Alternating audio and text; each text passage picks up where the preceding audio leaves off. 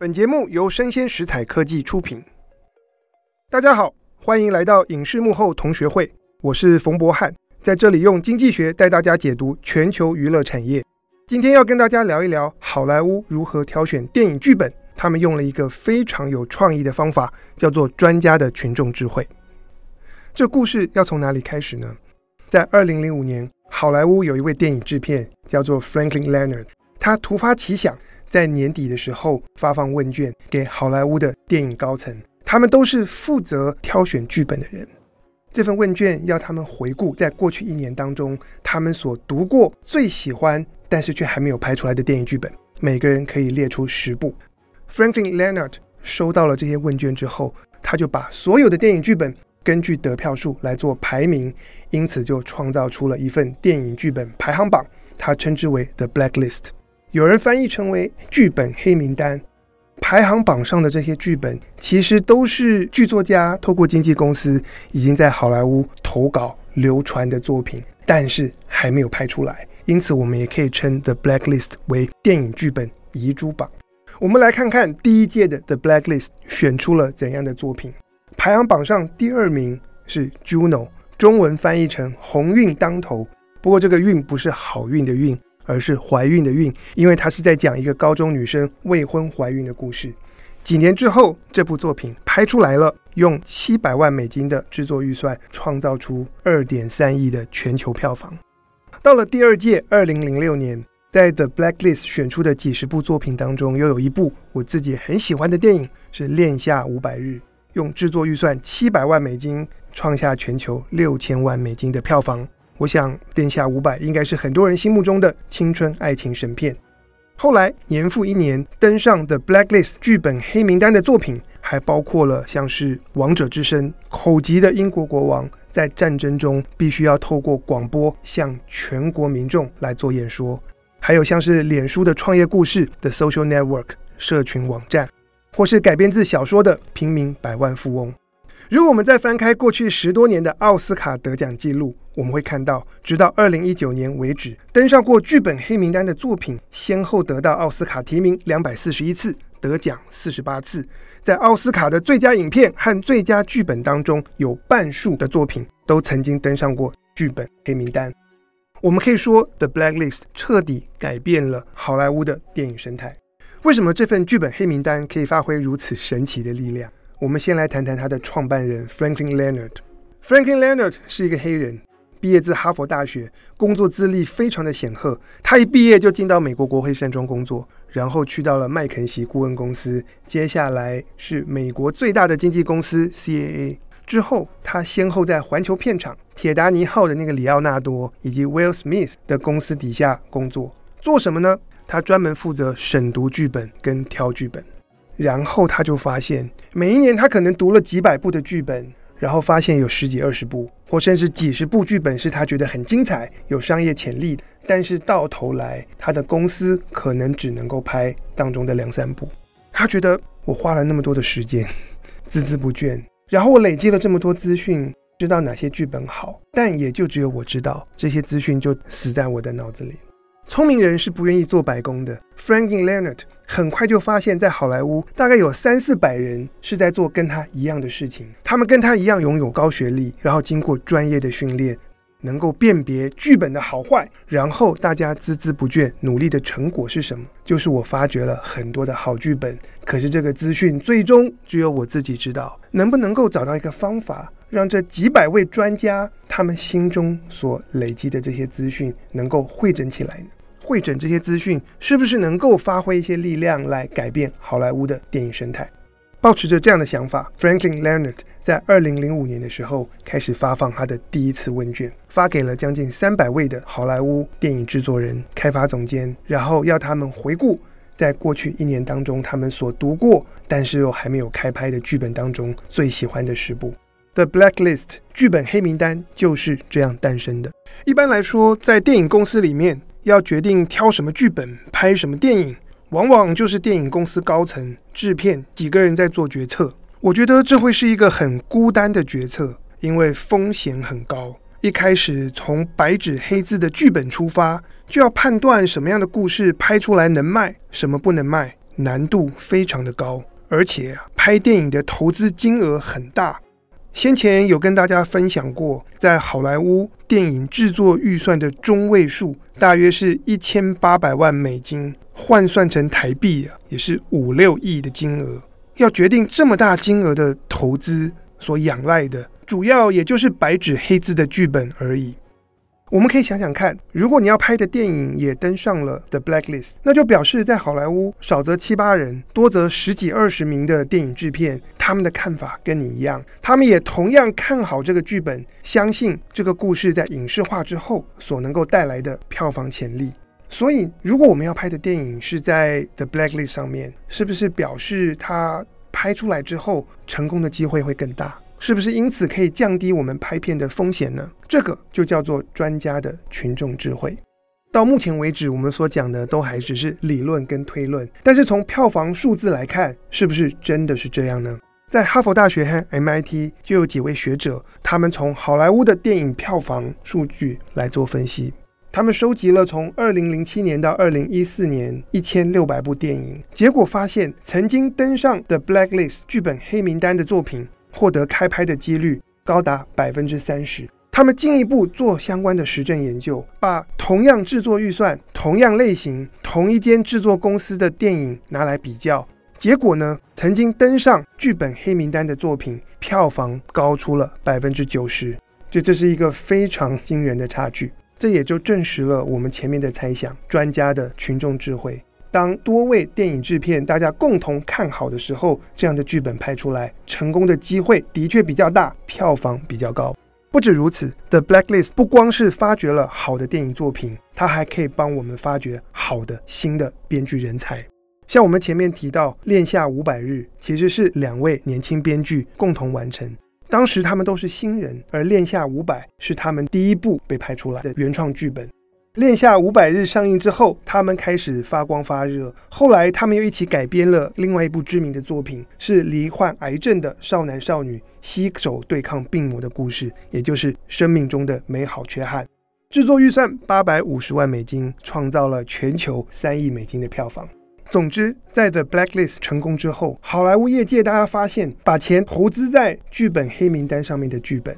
或者是这些剧本背后的创作者是非常值得、非常划算的一件事。我们可以再进一步思考一个问题：The Blacklist 所谓专家的群众智慧，它的创新到底在哪里？因为从美国到台湾，其实我们也有各种各样的剧本奖。在台湾，我们有优良电影剧本奖。其实我们的评审名单摊开来，也全部都是业界的专家、资深的制片、编剧等等。这些专家评审和 The Blacklist 有什么差别呢？我们可以看看各种剧本比赛。那么评审需要特别空出他们的时间，然后短期内要读上百部或甚至数百部的剧本，然后他们要了解这个剧本奖比赛的宗旨以及评选的标准，然后根据主办单位的要求来决定哪些剧本会入选，哪些剧本会得奖。但是在 The Blacklist 剧本黑名单。这些东西都不需要。所有受邀来填写问卷的这些影视公司高层、制片，他们只需要花五分钟填写问卷就好了。为什么？因为所有候选的这些剧本名单，就是他们在过去一年当中为了做好自己的工作所需要读的那些剧本，而评选的标准，就是他们身在业界挑选剧本来投资、来拍摄所用的标准。因为要填这样的问卷，不需要额外多做些什么，所以呢，The Blacklist 自然就可以扩大参与。每年都有三百多人来参与剧本黑名单的评选。以前我们说三个臭皮匠可以胜过一个诸葛亮，那我们可以想象三个诸葛亮，或甚至三百个诸葛亮，可以发挥怎样强大的力量。在剧本黑名单大获成功，取得好莱坞业界的认可之后。The Blacklist 的创办人 Franklin Leonard 又开始思考：我还能够做些什么来帮助更多的好故事被看见？毕竟有机会参加剧本黑名单评选的作品，都是原本就有经纪公司在代理，然后透过经纪人投稿而传阅的那些剧本，才会被不同的制片读到啊。可是有很多没有资历的编剧，或者还找不到经纪公司的创作者，他们的精彩作品要怎么样被发掘呢？有什么方法可以帮助到他们？就这样，Franklin Leonard 在二零一二年建了一个网站，其实就是一个原创剧本网，让任何的编剧都可以注册账号，在上面发表剧本。然后 Franklin Leonard 也邀请不同的电影制片到这个网站上去挑剧本。你可能会说，这个概念一点都不新。在台湾二十年前，我们就有网络小说了，像是九把刀、藤井树都是靠网络起家的畅销作家。然后我们也有像蛋白质女孩或一杯热奶茶的等待这样的作品。在网络上先受到欢迎，再取得出版的机会。在中国大陆也有各种原创小说网，像是晋江文学城、起点文学网，有很多知名或不知名的作家上去发表小说、码字。然后早期也有很多出版社的编辑过去蹲点，寻找那些受欢迎、值得出版的作品。那你说，Franklin Leonard 他所建的这个原创剧本网，是不是同样一个概念呢？其实啊，The Blacklist 这个原创剧本网和华人世界的这个网络原创小说有两个很大的不同。